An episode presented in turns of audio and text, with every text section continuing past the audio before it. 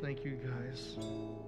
Make sure you get around to them, let you know how much you love them, appreciate them. If you guys don't know about Chi Alpha, uh, you need to know about Chi Alpha. It's an amazing ministry. You maybe see it this morning. Uh, Chi Alpha is amazing ministry to our, our colleges, to our universities. And some of you think, well, that's not much of a mission field. Well, I beg to differ. There's so many nations represented at our, even here at MSU in Missouri, Springfield, Missouri, there's so many nations represented in our university. Uh, it's unbelievable. And the opportunity our Chi Alpha missionaries have to introduce these students to Jesus is an amazing thing. And if you doubt that, I pray you volunteer with us next year at the at Thanksgiving dinner. Hopefully, we get to do it again and just let you interact with some of these students. It's, it's just amazing. And so we love Chi Alpha we absolutely love Jonathan, Jonathan and Macy, and uh, just pray for them. You know, they, they raised their budget in a, just a miracle time. And just uh, one thing that we appreciated when we were missionaries is knowing that people were praying for us. And we know that there was days that God moved because somebody was praying for us. And so don't, don't forget to pray for them. Hopefully you got their card on your, on your fridge or, or somewhere where it can remind you of that. Hey, I want to just remind you of a, a, Christmas project we're doing this year, and I got to apologize. We were unable to get uh, the tags hanging on the trees, but I'm still working on it. But this year, we're adopting Fire Bibles kind of as our Christmas project. And if you don't know what Fire Bibles are, Fire Bibles is one, this amazing study Bible. It's a great study Bible. It has all the notes all the way through it. It's just amazing. But what the Fire Bible is written for it was to make sure that the Holy Spirit represented in all the study notes. And so it's amazing. It's amazing work. It's amazing that we get to learn the Holy Spirit, how it interacts and how it leads and how it guides. And the Fire Bible helps do that. And so not only that, not only is it is a great study Bible, two, what Fire Bible did they said, okay, well, it's like this. It's like if I tell you I have the winning ticket to the lottery. And if you can read this winning ticket, you're going to get $5 million, right? And so if I hand that ticket to you and say, Here you go, Jason, now open it up to Matthew chapter 1 and read chapter 1, verse 1 for me. If you can read that, I'm going to give you $5 million. It's in Chinese. Sorry, you don't get $5 million. That's what missionaries were doing many of the times when they would go to these tribes, these nations, and we have the winning ticket. We have the good news. We have what they want. When you tell somebody there's they can have freedom, everybody knows what freedom is. He said, Here's your ticket to freedom. Well, I can't read that. And so, what Fire Bibles did is they took it upon themselves to start translating the, the Fire Bible into all these languages. And when I say languages, we need to think the, like the big ones, like Spanish, maybe, maybe French, maybe Chinese. You know, but there are over 63 languages represented in Fire Bible right now, and they're working on more. And when, we're, when we say Chinese, okay, they break it down into different sects of, of Chinese and the languages, and different tribes have different languages they speak, and they make them specifically for those tribes. Um, one, I'm trying to get the pictures. One of the tribes that that they wrote the Bible for, actually, they had to load them on donkeys to get them to the tribe to give them to the people. Amazing testimony. These people loved it so much that like we're going to invest in getting more. We need more, and so they have no no no frame of reference for money. They barter everything. And so they figured out how to earn money, basically gold for them. And they did this on their own, and they paid for another print of the Bible so they could hand them out. I mean, it's just unbelievable the stories come from the fire Bibles. And this is what you guys are giving to. So this Christmas, what we're asking is that you as a family may pray about purchasing a fire Bible for someone. And so what we're doing, we'll have tags back there, and these tags represent $50. It's about what it costs to give a fire Bible. And as you do that, we'll turn that in, and that will go into help getting these into more languages. And so we're praying. Maybe you can do one, maybe you can do more than one, whatever you feel comfortable with. We're just praying that you just pray to make this a gift this year. You know, we buy each other a lot of gifts, sometimes too many gifts, but what about this year just giving a gift of a fire Bible to somebody you'll never meet, but I promise you it's amazing investment that you'll be able to make in someone's life. And so appreciate you guys helping us get behind that. We, we really love the fire Bibles. Um, this morning, I'm excited to turn to Matthew chapter 1. That was not a lie. Matthew chapter 1, verse 1, to where we're going to be at today. And time is flying because it is Christmas. How many's got the shopping done already? Lies, lies, lies. I'm just kidding. I believe some of you. Some of you are sick that way, but uh, we're not. We're the last minute family, and so we're still shopping. But, uh, you know, it is Christmas season, so this is a perfect time for you guys to invite somebody to come to church with you. You know, the most times that people are open to coming to church is Easter and Christmas. So, perfect time. Invite somebody to come out, hear encouraging word, and just be with you during Christmas time. But what I want to do today, this morning is I want to talk to you about hope. And hope is a very powerful thing. Hope is a powerful thing in living, right? Think about it. If you don't have hope, there's probably not, not much life there. Think about your own situation. You have hope, right? Everybody has hope, and it's a powerful thing. And I'm this morning we're talking about hope, and hope is one of those words like love. You guys know the word love, right? We use it for everything, right? Like I love pizza. Like that's my number one food group is pizza, right? I, I love, love, love pizza. I love my wife. Now, those are two different things, right? but we use them the same, don't we?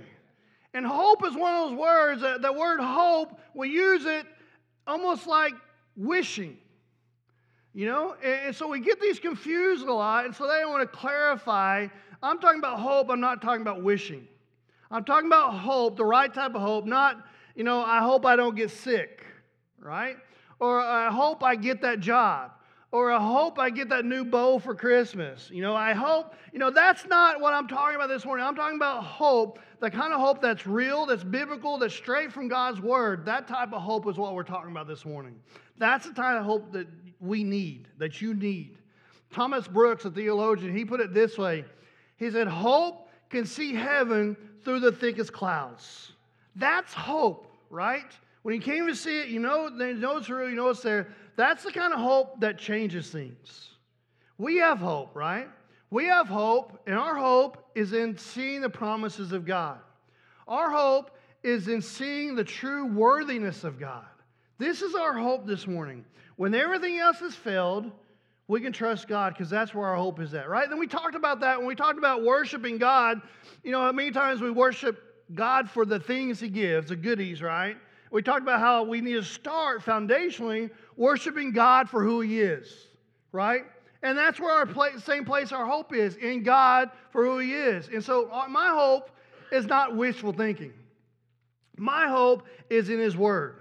My hope is in His promises that He's made me. This is where my hope is, and this is where your hope should be also. Not wishful thinking, all things will work out. Not if I live a good enough life, all things will work out. No, my hope is in the Word of God and promises is written to me. My hope is not wishful, my hope is certain this morning because it's on His Word, it's on His promises. You and I, we need hope like we need oxygen. You need hope to live, you need hope to survive. Come on, hope's what keeps you going sometimes, isn't it?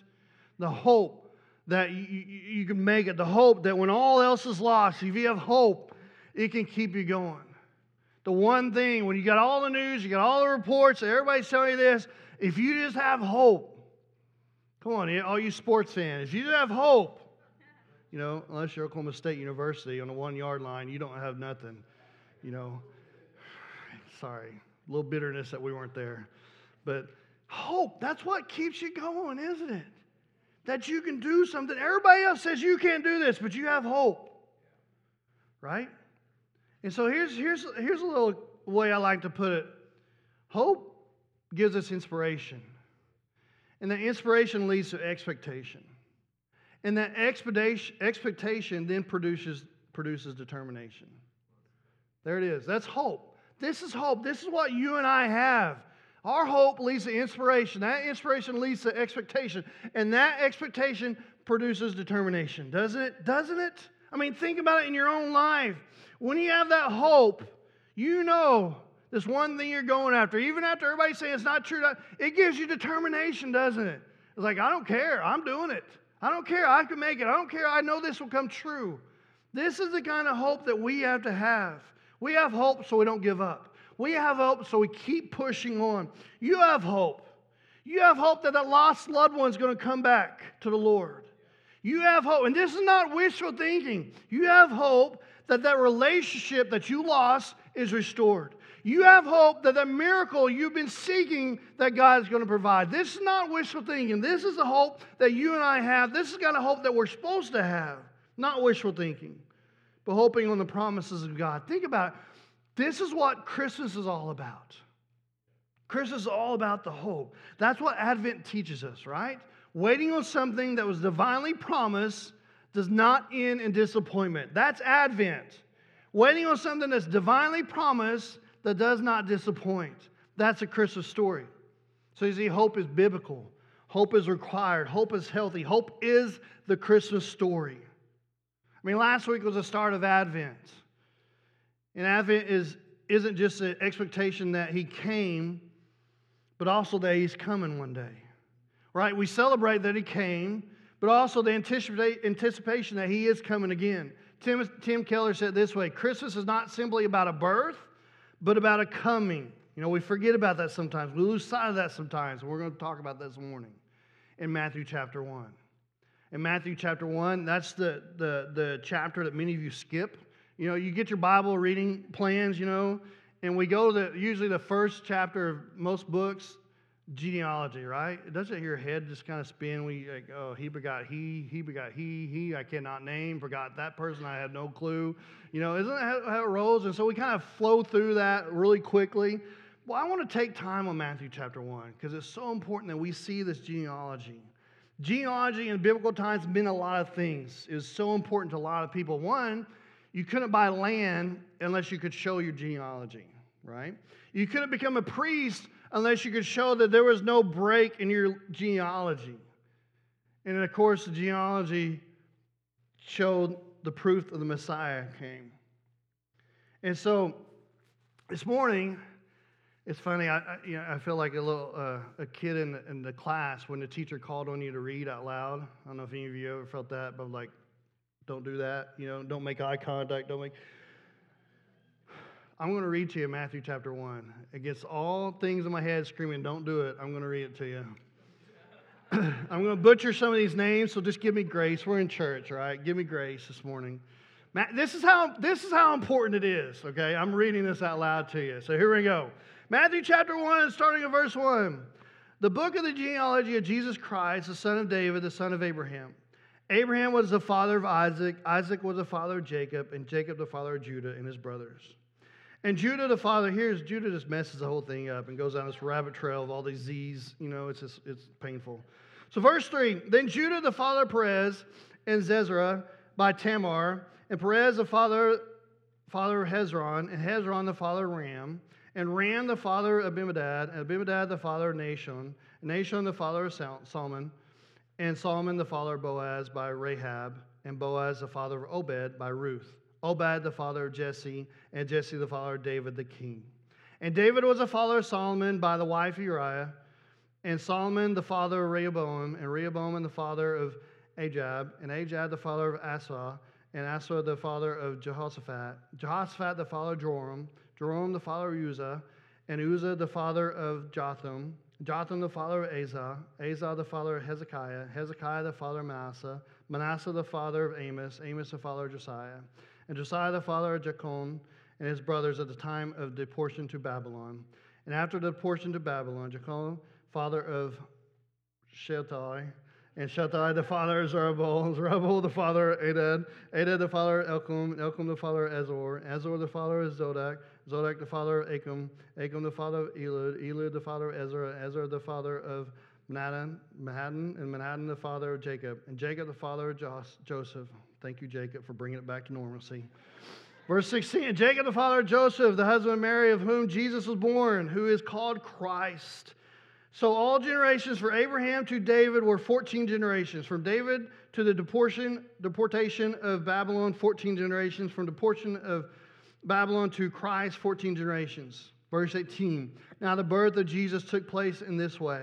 When his mother Mary had been betrothed to Joseph, before they came together, she found, was found to be with child from the Holy Spirit. So, what you saw uh, or heard in that painful rendition of Matthew chapter 1 was you saw 14 generations, right? I need you to see this 14 generations from Abraham to David, and then 14 from David to the Babylonian exile, and then 14 from the Babylonian exile to the Messiah. This is important this morning because you see this genealogy. Because often we, we do blow past this, but I believe it's an incredible portion of Scripture. I think we can see a couple things this morning out of this portion of Scripture. The first thing I want to bring to attention this morning, first thing I want to see about our hope is that He came. That's what this genealogy tells us. He came. And that's so important for you and I is if he came, we can trust his promise that he's coming again. Amen. Come on. He came, he proved it, he came, so we can trust his promise he's coming again. You know what else that says? If he came, he didn't forget. He didn't forget you this morning. Matthew 1 proves that. Let's be honest. We know the promise. We all heard it. We grew up. If you grew up in church, you know the promise, right? He's coming back. I mean, we've heard it since we can remember we've heard Jesus is coming back, right? Oh, you remember all those sermons. Jesus is coming back. So don't, go, don't get on that road unless you know Jesus because you're going to die, right? He's coming back. Or he's coming back tonight when you're asleep and you're not going to go to heaven. You know, we heard all the stories, right? And so we kind of get dull to this. It's normalized that, oh, Jesus coming back. Yeah, yeah, we've heard that. And so we get distracted in life, right? And we're tempted to, in that distraction, we're tempted to think that God has forgotten us. I mean, can't you see it? Let's be real. Be honest this morning. We're in church, don't lie all your life, okay? That's 45 years for me. I know that's young for some of you, it's old for me. I know it kind of hurts saying that, but 45 years I've been told Jesus coming back. Let's be honest, I get distracted. I'm like, okay, maybe he's coming back, maybe not. You know, still a good life to live. Pastor Steve, can you help me out here? I want to ask if you can hold this in. And so, all your life, you've been hearing the same thing Jesus is coming back. Jesus is coming back. Jesus is coming back. And so, it's natural to think after all this time, maybe he's forgotten, right? You want to give me a hand? Maybe if you can, I want you guys to hold that tight. You might have to stand up for this one. Thank you, sir. All right. And so, look, here it is. So, the children of Israel, there was a promise back in Genesis he's coming, right? And so, for generation after generation, they've been told he's coming, the Messiah is coming, the Messiah is coming. And it's natural to think all this time you lose focus. You get distracted, you think, well, maybe he's not. Think about your own life. Maybe God has promised you something. Maybe God promised you that all your kids are going to be saved. But year after year, another year goes by, another Christmas, and they're not home. It's natural to think, okay, maybe he's forgotten. Or maybe he promised you restoration in some way. Maybe he promised you a miracle. Come on.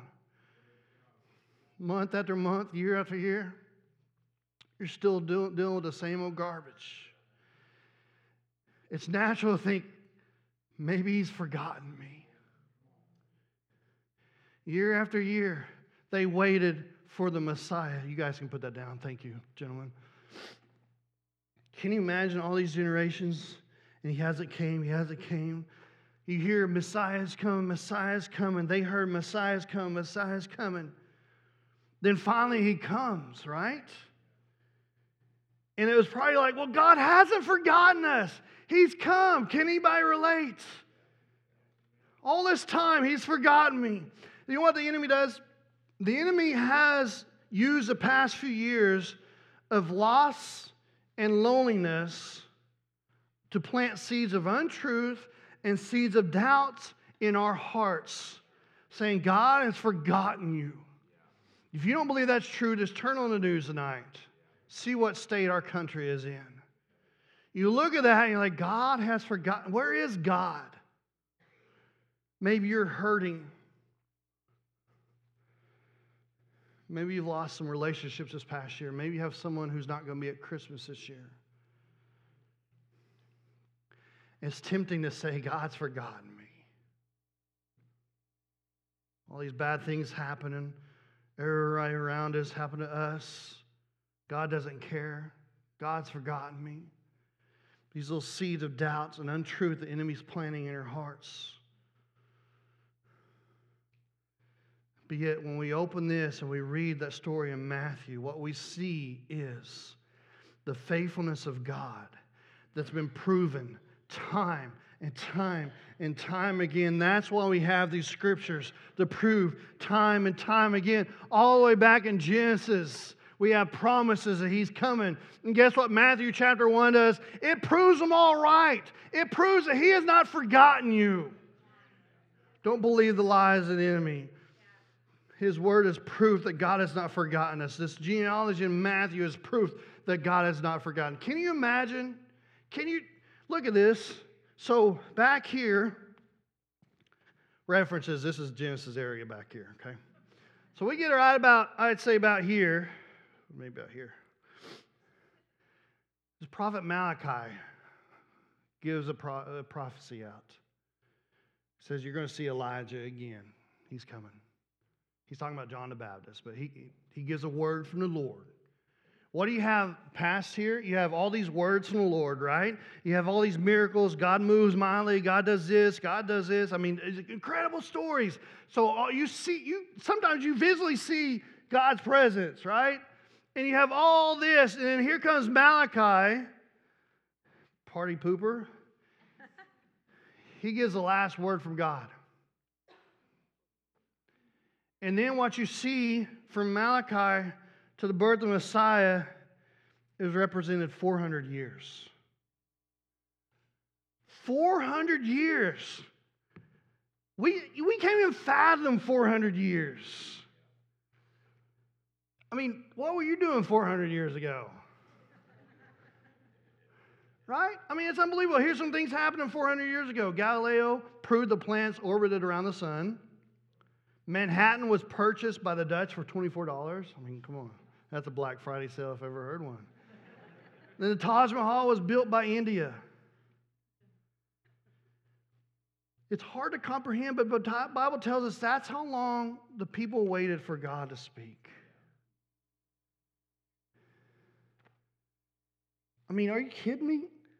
I brought, we got a new Advent deal we celebrated Advent with the kids, and we'd always have something like this growing up for our kids. And it, these, these are funny because I'm like, come on, why can you fit in that little thing, right? I mean, a Hershey Kiss, what's good, you know, they're not even going to give a second look at that. And so, of course, what we always have to do is we have to get little gifts and put them out there representing that day, right? And so, but here's the, so it's 1 through 24, right?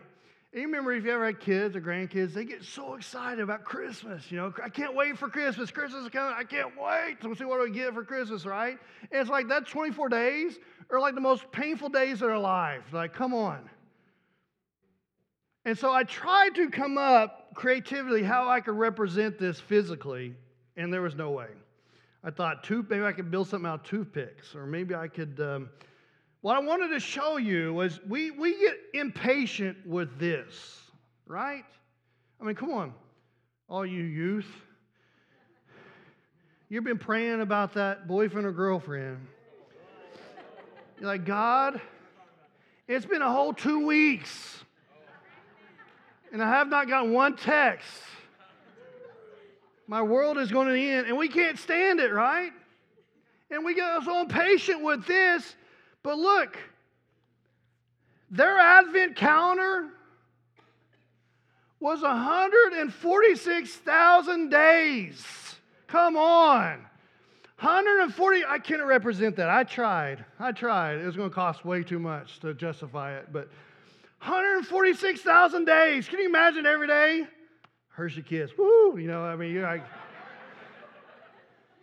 we, we end up getting our girls nail polish, but man, two bucks a drop, that gets expensive after a while. So we changed that real quick. But can you imagine? I don't care what it was. After 146,000 days, you're tired of it. Come on. 146,000 days of silence. You know, it had to feel like eternity. The longer God was silent, the worse things got. I mean, can you relate? Come on. When God goes silent, it doesn't take long until we assume He's forgotten about us. And when that happens, what do we do? We suddenly start taking things in our own hands, don't we? Listen, I prayed about that boy. I prayed about that girl for a whole two weeks. This one I met yesterday, that's the one. Come on. We take matters in our own hands and we force things. And it never turns out the way that God wanted it to turn out. So, why mention the genealogy, genealogy of Jesus? To prove to you this morning that God does not forget. God has not forgotten you. And I promise you, whatever you're going through, God did not forget. Months, years, decades, God has not forgotten. Remember, our relationship with God has to be more than feelings. Feelings will let you down. Feelings will trick you into believing that God has forgotten you. Come on. You know, we love, we come to services like this morning and the presence was thick in here. Just, just a worshipful atmosphere, a worshipful presence was here. I mean, it was, it, you could feel the presence of God. But what if you can't feel the presence of God? Does that mean He's not real? Well, of course not. So just because you're having a day when maybe you don't feel God doesn't mean He's vacated your life. He's still there. He has not forgotten you. That's the whole Christmas story. He's not forgotten you, but He remembers you. I mean, look in Genesis chapter 12. I mentioned this. Genesis 12, verse 3 says it this way I will bless those who bless you and him who dishonors you, I will curse. And in you, all the families of the earth shall be blessed. This was to Abraham. I mean, not to Abraham. Sorry, this was back in Genesis. This is Abraham. Sorry, I'm getting ahead of myself. He's saying this is the this is the original promise. All the families on earth are going to be blessed. And then again, look what he's saying in, in Luke chapter 1, verse 54 and 55. He has helped his servant Israel and remember to be merciful. For he made this promise to our ancestors, to Abraham and his children forever. What, what are they doing here in Luke? They're looking back and saying, God has not forgotten me. They're looking at Scripture, they're looking at His Word. God has not forgotten us.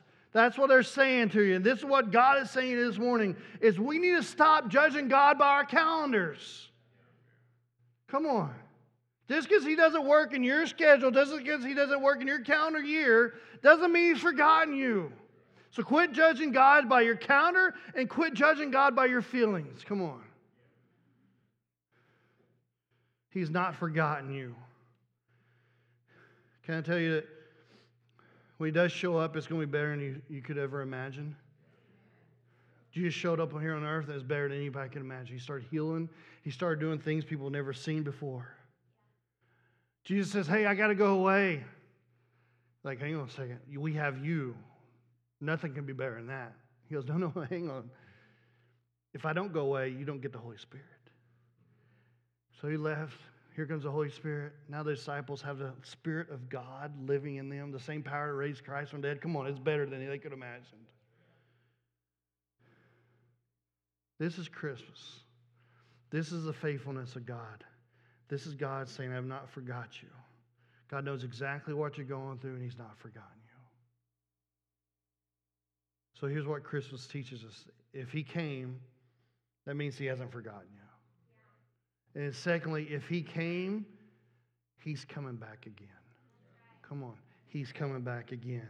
Titus 2:11 For the grace of God has been revealed, bringing salvation to all people. And we are instructed to turn from godless living and sinful pleasures. We should live in this evil world with wisdom, righteousness, and devotion to God, while we look forward with hope to that wonderful day when the Lord, glory of our great God and Savior Jesus Christ will be revealed. I want to ask the worship team to come back up. I need to wrap up. Look, what do you see here? Verse 11 For the grace of God has been revealed. That, that's referencing the first advent. Christ came. That's what that's saying, right? And if we read on, look at verse 13. While we look forward with hope to that wonderful day when the glory of our great God and Savior Jesus Christ will be revealed. He's saying the second advent, right? That he's coming back. He appeared the first time. That's testimony that he's going to come back the second time. It was a promise, right? It was a promise he was coming first. And you look back, all the prophecies, all those came true, prophesying that he's coming, right? I think we all agree on this. Well, look at his second coming.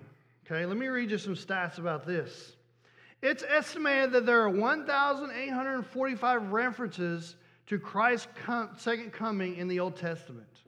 1,845 references to second coming. 17 books give it the most emphasis. There's 260 chapters in the New Testament. 300, out of those 260, there's 318 references to the second coming. And when I say references, these are promises, okay? And then one out of every 30 verses in the New Testament talk about the second coming. Come on, I, I think that says there's something to the second coming. Again, all the promises came true about the first coming. You see where I'm going? All these promises about the second coming, guess what? They're going to come true because he's coming back for you and I. It's a promise. Look at this, this will blow your mind. For every prophecy concerning the first coming, there are eight that look forward to the second. So for every one, for the first, there's eight saying he's coming back. Do you think there's something to he's coming back? He's coming back. So here we are. He's coming. He's coming. He's coming. Don't be discouraged. Don't be discouraged. Don't be distracted. Don't delay. I want to show you something. The Hebrew word for hope is tikva. And so tikva, there's two meanings to this Hebrew word hope. And the first meaning is one you would think expectation, right? The second meaning for that Hebrew word tikva, hope, is rope or cord. In the illustration, what they're trying to show you is if you if you unwrap this, you see there's three braids here. And then if you take one of those braids and try to unwrap it even more, I mean there's there's thousands of little strands in there. And the idea what they're wanting to say, whenever they say tikva, the, the idea they're wanting you to get is go ahead and grab hold of that, would you? Okay, the idea what they're going to do is so you know this, if you ever done anything with ropes, hold strong, okay? So what I do, the ideal is when you pull, all those just collapse on each other and it's strengthening the rope. When you pull, it's strengthening that rope. Come on, everybody getting there yet? That's the word for hope. That's what they're saying. Here's my hope. And you grab hold of that hope and you pull. You pull that hope because you got that lost loved one. You need hope for that person. You pull that rope, you pull that hope because you need that miracle in your life. And the more you pull, the stronger it gets. That's the picture that I wanted to see this morning. That's hope. That's what hope does for you this morning. You pull on that hope. And this is not wishful thinking. This is the promises that God has made to you and I. This picture of pulling on God's faithfulness, pulling on God's goodness, pulling on God's power to accomplish everything He said He would. Want to show you, show you a cool verse. Isaiah 40, 31. We know this verse. You know this verse. But they that wait upon the Lord shall renew their strength. They shall mount up with wings of eagles. Come on. they shall run and not be worried. You know what the original says? But they who hope for the Lord. Come on, somebody. They who hope for the Lord. What's it saying? those who anchor down. Ruin the Christmas decoration, they'll be in trouble. Those who anchor down and those who start pulling on that hope, strengthening you. You get strength. Those who wait, those who pull on that hope, they renew their strength. They shall mount up with wings like eagles. They shall run and not be weary. They shall walk and not faint. That's what happens when we hope in the Lord. We get stronger when we place our hope in the Lord. The more we pull on this, the more we tug on that hope, the stronger we get. Anybody with me this morning? So here's what Christmas teaches us. Go ahead and stand up. I need to let you go. Here's what Christmas teaches us. If he came, Matthew chapter 1, genealogy, if he came, he's not forgotten you, right? Matthew chapter 1, if he came, then he's coming back again. God has not forgotten you this morning. This season, please know that God has not forgotten you. Quit judging God by your calendar, quit judging God by your feelings. The enemy's planting these seeds of, of untruth and doubt in your hearts. This morning, some of you just need to grab hold of that rope of hope and say, This is not wishful thinking. Or this hope, this hope that inspires, this hope that leads to expectations, this hope that gives birth to determination. Maybe you have the enemy saying, God's forgotten you.